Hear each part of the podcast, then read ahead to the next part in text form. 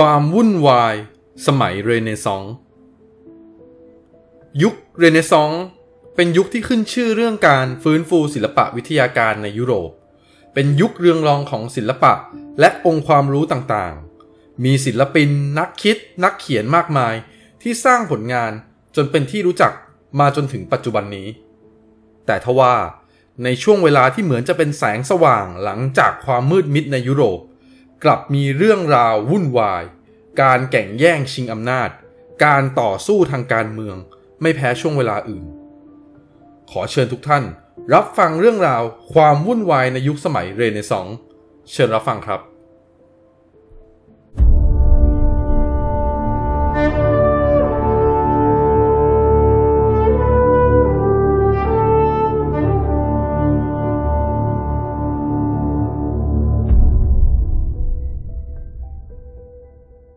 Long story short, แรงบันดาลใจในการเล่าเรื่องนี้เนี่ย มาจากการที่ผมได้มีโอกาสเล่นเกม Assassin's Creed ภาค 2 ด้วยความที่ยุคเรเนซองส์เนี่ย กินเวลายาวนานเป็นร้อยปีนะครับ การเล่าเรื่องราวเป็นร้อยปีเนี่ย ให้จบในระยะเวลาอันสั้น อาจจะตกหล่น เรื่องราวบางส่วน บางช่วงเวลา บางสถานที่ไปบ้าง ต้องขออภัยคุณผู้ฟังเอาไว้ณที่นี้เลยนะครับ เรื่องที่ผมจะเล่าต่อจากนี้เนี่ยจะขอโฟกัสแค่ช่วงเวลาหนึ่งในยุคเรเนซองส์ที่ผมมองว่ามันน่าสนใจและอยากจะนำมาเล่าสู่กันฟังครับ เริ่มเรื่องกันเลยนะครับคำว่าเรเนซองส์เนี่ยท่านผู้ฟังลองเดาสิครับว่าเป็นภาษาอะไร อ่า ท่านผู้ฟังคงจะเดากันได้ไม่ยากใช่ไหมครับว่าเรเนซองส์เนี่ยเป็นภาษาญี่ปุ่น อ่า ไม่ใช่นะครับ ไม่ใช่ เรเนซองส์เนี่ยเป็นภาษาฝรั่งเศสครับ แปลว่าเกิดใหม่ ยุคเรเนซองส์เนี่ยถูกนักประวัติศาสตร์ ยกย่องว่า เป็นยุคแห่งการฟื้นฟูศิลปะและวิทยาการ องค์ความรู้ต่างๆ ที่เคยขาดหายไปเนี่ยกลับมาอีกครั้งนั่นเองครับ ก็เลยเรียกว่าเกิดใหม่ ยุคเรเนซองส์เนี่ยเป็นช่วงเวลาระหว่างศตวรรษที่ 14 ถึงศตวรรษที่ 17 ครับ ช่วงเวลาดังกล่าวเนี่ยตรงกับ สมัยสุขโขทัยตอนปลาย คาบเกี่ยวกับสมัยอยุธยาตอนต้นจนไปถึงตอนกลางของประเทศไทยครับ ยุคเรเนซองส์เป็นยุคที่ขั้นกลางระหว่าง ยุคที่เรียกกันว่า ยุคกลาง แล้วก็เป็นยุคที่ก่อนที่จะเป็นยุคที่เรียกกันว่ายุคใหม่ครับ เท้าความไปถึงยุคกลางนะครับ ยุคกลางเนี่ยเป็นยุคที่มีสงครามเต็มไปหมดครับ บรรดาขุนศึกขุนนางเนี่ยวันๆไม่ทำอะไร ตีกันครับ ลบกันยึดบ้านยึดเมืองกันเป็นว่าเล่น เกิดสงครามกันทุกวันเลยครับ ส่วนประชาชนคนธรรมดาเนี่ย ไม่ได้ไปสู้รบกับเขา แต่ก็รู้สึกถึงความสิ้นหวังครับ จะทำมาหากินก็ไม่สามารถรวยกันได้ง่าย ๆ เพราะต้องอยู่ใต้ระบบศักดินา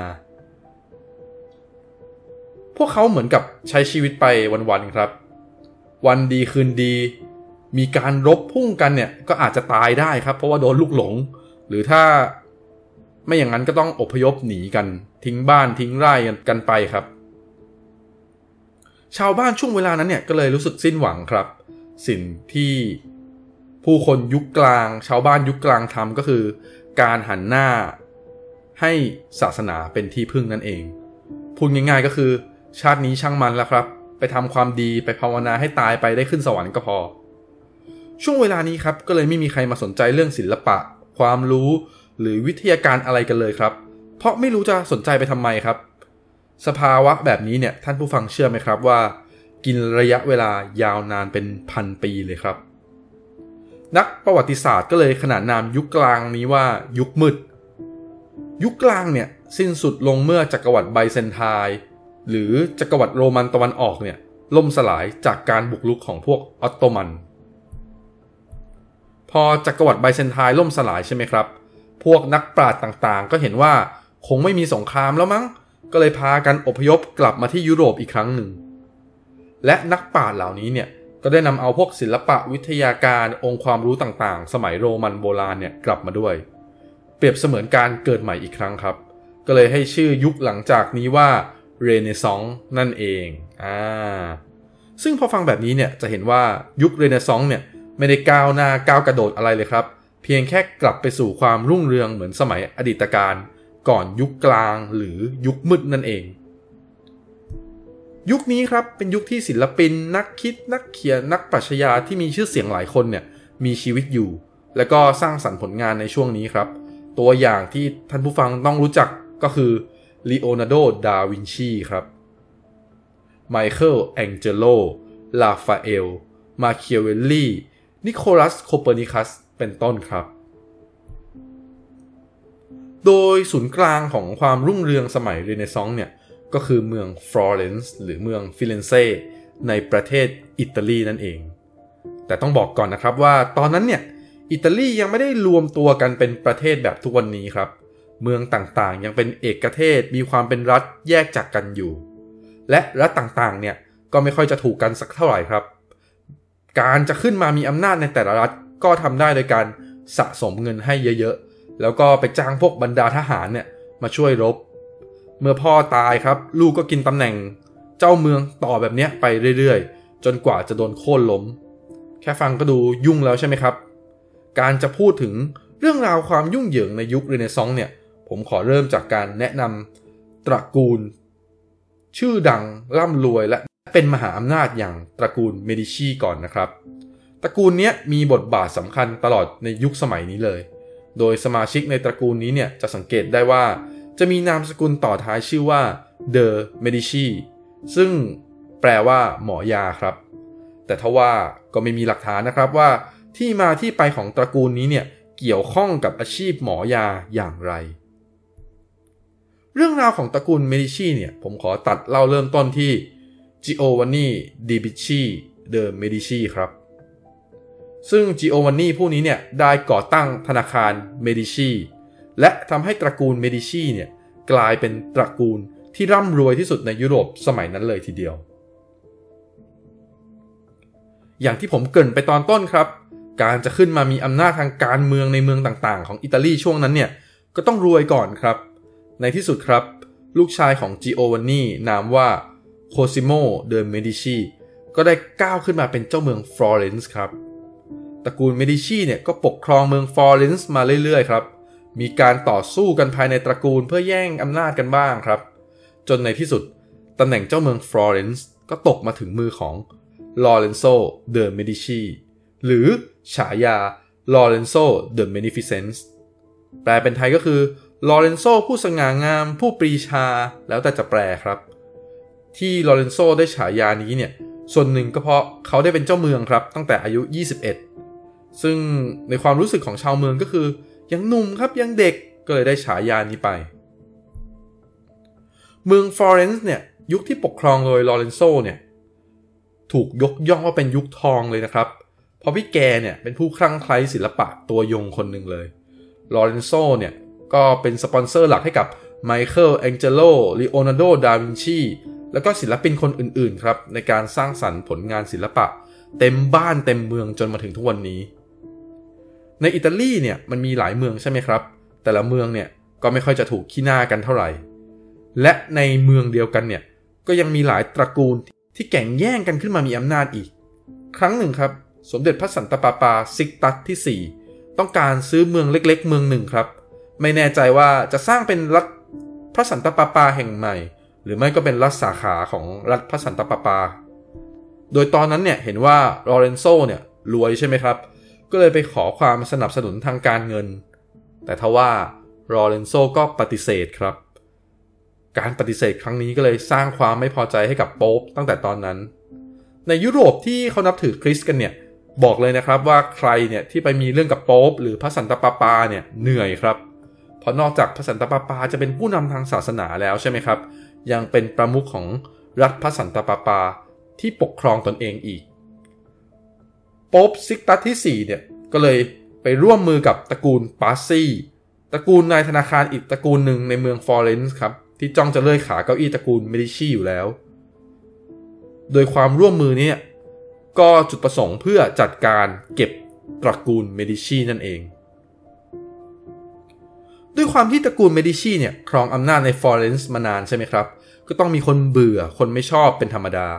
พวกตระกูลปาซี่เนี่ยตอนแรกก็กะจะลอบสังหารลอเรนโซเงียบๆ แต่ก็คิดว่าถ้าลอเรนโซตายเนี่ยคนอื่นในตระกูลเมดิชีก็ขึ้นมามีอำนาจอยู่ดี อย่ากระนั้นเลย อ่า เราไม่ต้องลอบฆ่าแล้ว เราฆ่าแบบเอิกเกริกต่อหน้าประชาชนเลยดีกว่า ประชาชนที่เขาไม่พอใจตระกูลเมดิชีเป็นทุนเดิมอยู่แล้วเนี่ย จะได้ลุกขึ้นมาช่วยกันขับไล่ตระกูลเมดิชีที่เหลือ และแล้วครับเหตุการณ์สำคัญทางประวัติศาสตร์ก็ได้เกิดขึ้น วันที่ 26 เมษายนคริสตศักราช 1478 ครับ วันนั้นเนี่ย เป็นวันอาทิตย์ครับ มีพิธีมิสซาที่โบสถ์ใจกลางเมืองฟลอเรนซ์เลยครับ มีประชาชนชาวเมืองมาเข้าร่วมพิธีนี้เนี่ย ว่ากันว่ามากกว่าถึง 10,000 คน และในพิธีนี้เนี่ยก็มีครอบครัวตระกูลเมดิชีมาเข้าร่วมอีกหลายคนครับ พวกปาซี่เนี่ยก็ได้โอกาสเลยครับนำกองกำลังในสังกัดตัวเองเนี่ยบุกเข้ามาในพิธี แล้วก็พยายามจะฆ่าตระกูลเมดิชีน้องชายของลอเรนโซที่ชื่อจูเลียอาโนเนี่ยก็ถูกฆ่าตายในพิธีครับ ส่วนลอเรนโซเจ้าเมือง ถูกแทงบาดเจ็บครับ แต่เดชบุญ สามารถหลบหนีออกมาได้ หนำซ้ำประชาชนที่อยู่ในเหตุการณ์ที่แตกตื่นกันอยู่แล้วเนี่ย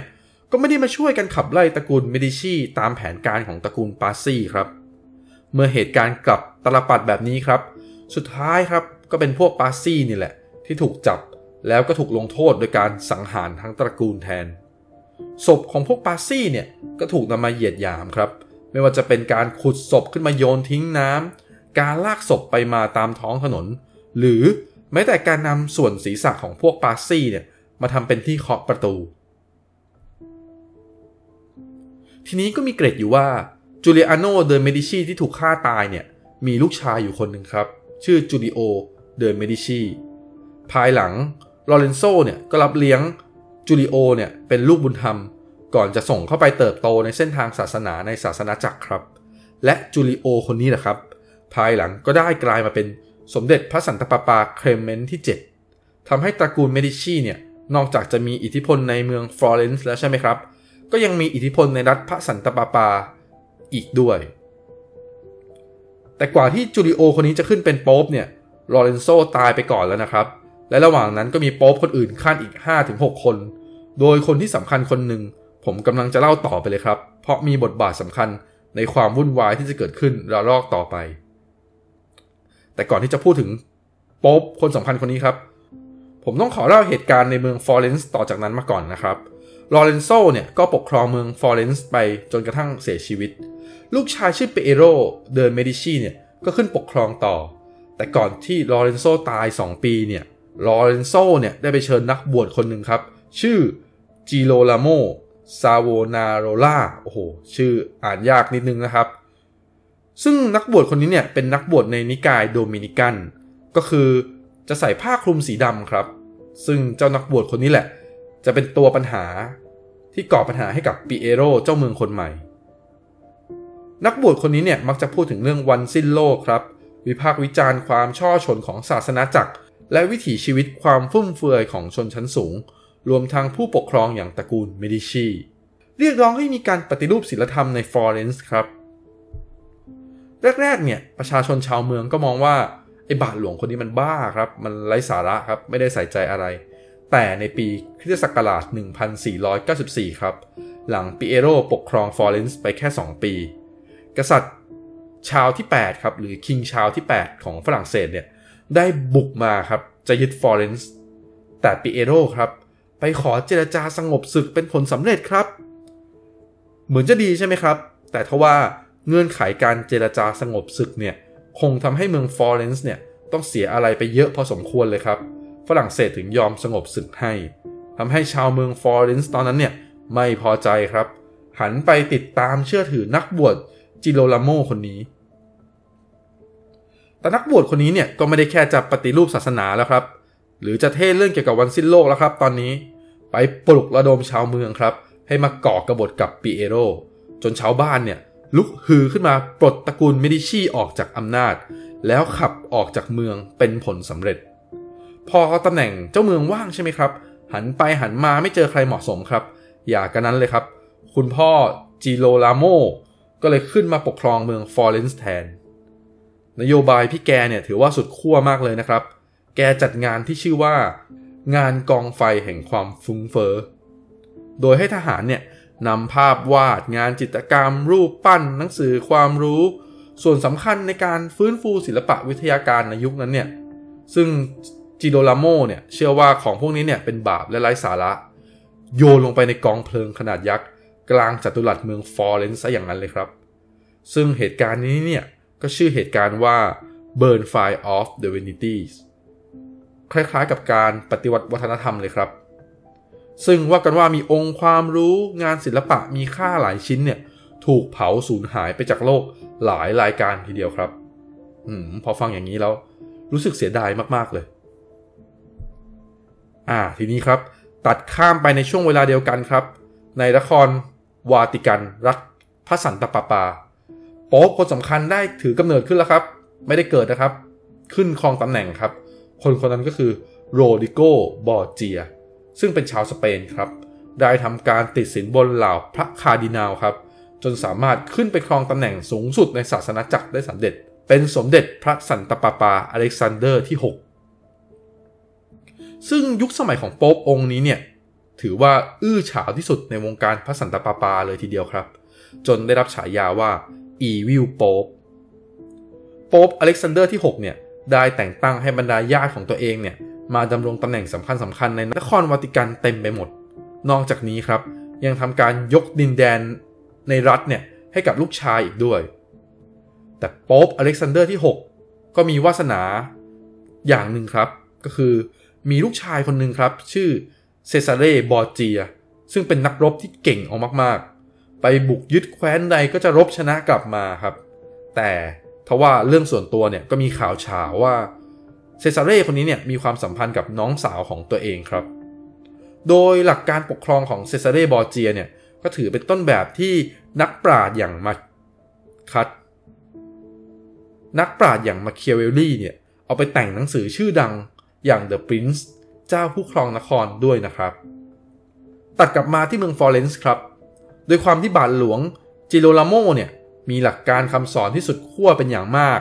สุดขั้วไม่พอนะครับ วันดีคืนร้าย ไม่รู้แกไปกินอะไรมาครับ อยู่ๆลุกขึ้นมาประกาศคว่ำบาตรพระสันตะปาปาเฉยครับ ไปขัดหูขัดตาพระสันตะปาปาจากตระกูลบอร์เจียที่กำลังเรืองอำนาจสิครับโป๊ปก็เลยมีคำสั่งให้จับกลุ่มจิโรลาโมแต่ด้วยความที่ตอนนั้นเนี่ยจิโรลาโมมีฐานะเหมือนเป็นเจ้าเมืองฟลอเรนซ์แล้วใช่ไหมครับ ก็เลยไม่ง่ายครับ ต้องอาศัยชาวเมืองฟลอเรนซ์นี่แหละ ที่รู้สึกว่าตาบาทหลวงคนนี้ไม่ค่อยเข้าท่าเข้าทางเสร็จแล้ว ช่วยกันลุกฮืออีกครั้งครับ แล้วจับจิโรลาโมทรมาน ก่อนจะทำการเผาทั้งเป็น บนบริเวณที่เขาเคยสั่งให้ตั้งกองไฟ เผาพวกกองหนังสือความรู้และงานศิลปะต่างๆ กลางเมืองฟลอเรนซ์นั่นเองครับ หลังจากนั้นครับ ความวุ่นวายในคาบสมุทรอิตาลี โดยเฉพาะเมืองฟลอเรนซ์เนี่ยก็มีเป็นช่วงๆครับตระกูลเมดิชีได้กลับเข้ามามีอำนาจและปกครองเมืองฟลอเรนซ์อีกครั้ง ก่อนจะค่อยๆเสื่อมอำนาจลงเรื่อยๆ และยุคเรเนซองส์ที่เจริญงอกงามมากว่า 200 ปี ก็ค่อยๆเสื่อมลงครับ โดยสาเหตุสำคัญ 3 ประการก็คือ 1. ครับ ฝรั่งเศสเนี่ยมาบุกอิตาลี แล้วเอาคนภายนอกเข้ามาทำลายเมืองต่างๆ ในอิตาลีครับ บรรดาศิลปินนักปราชญ์ต่างๆ ก็เลยอยู่ไม่ได้ครับ ต้องหนี 2. ครับ เป็นเรื่องเศรษฐกิจครับ ก็คือช่วงนั้นเนี่ย เริ่มมีการเดินเรือค้นพบดินแดนใหม่ๆ มากมายใช่ไหมครับ ผู้คนก็เลยไม่จำเป็นต้องมาค้าขายโดยมีอิตาลีเป็นศูนย์กลางอีกต่อไป ข้อที่ 3 ครับ เกิดการปฏิรูปศาสนาขึ้นมาจริง ๆ ครับ เกิดนิกายโปรเตสแตนต์ขึ้นครับ ซึ่งนิกายเนี้ยเขาก็ไม่ได้นับถือพระสันตะปาปาที่นครวาติกัน สุดท้ายแล้วโลกของเราก็เริ่มเข้าสู่ยุคที่เรียกกันว่า ยุคใหม่นั่นเองครับ อย่าลืมกดถูกใจ กดติดตามให้ด้วยนะครับ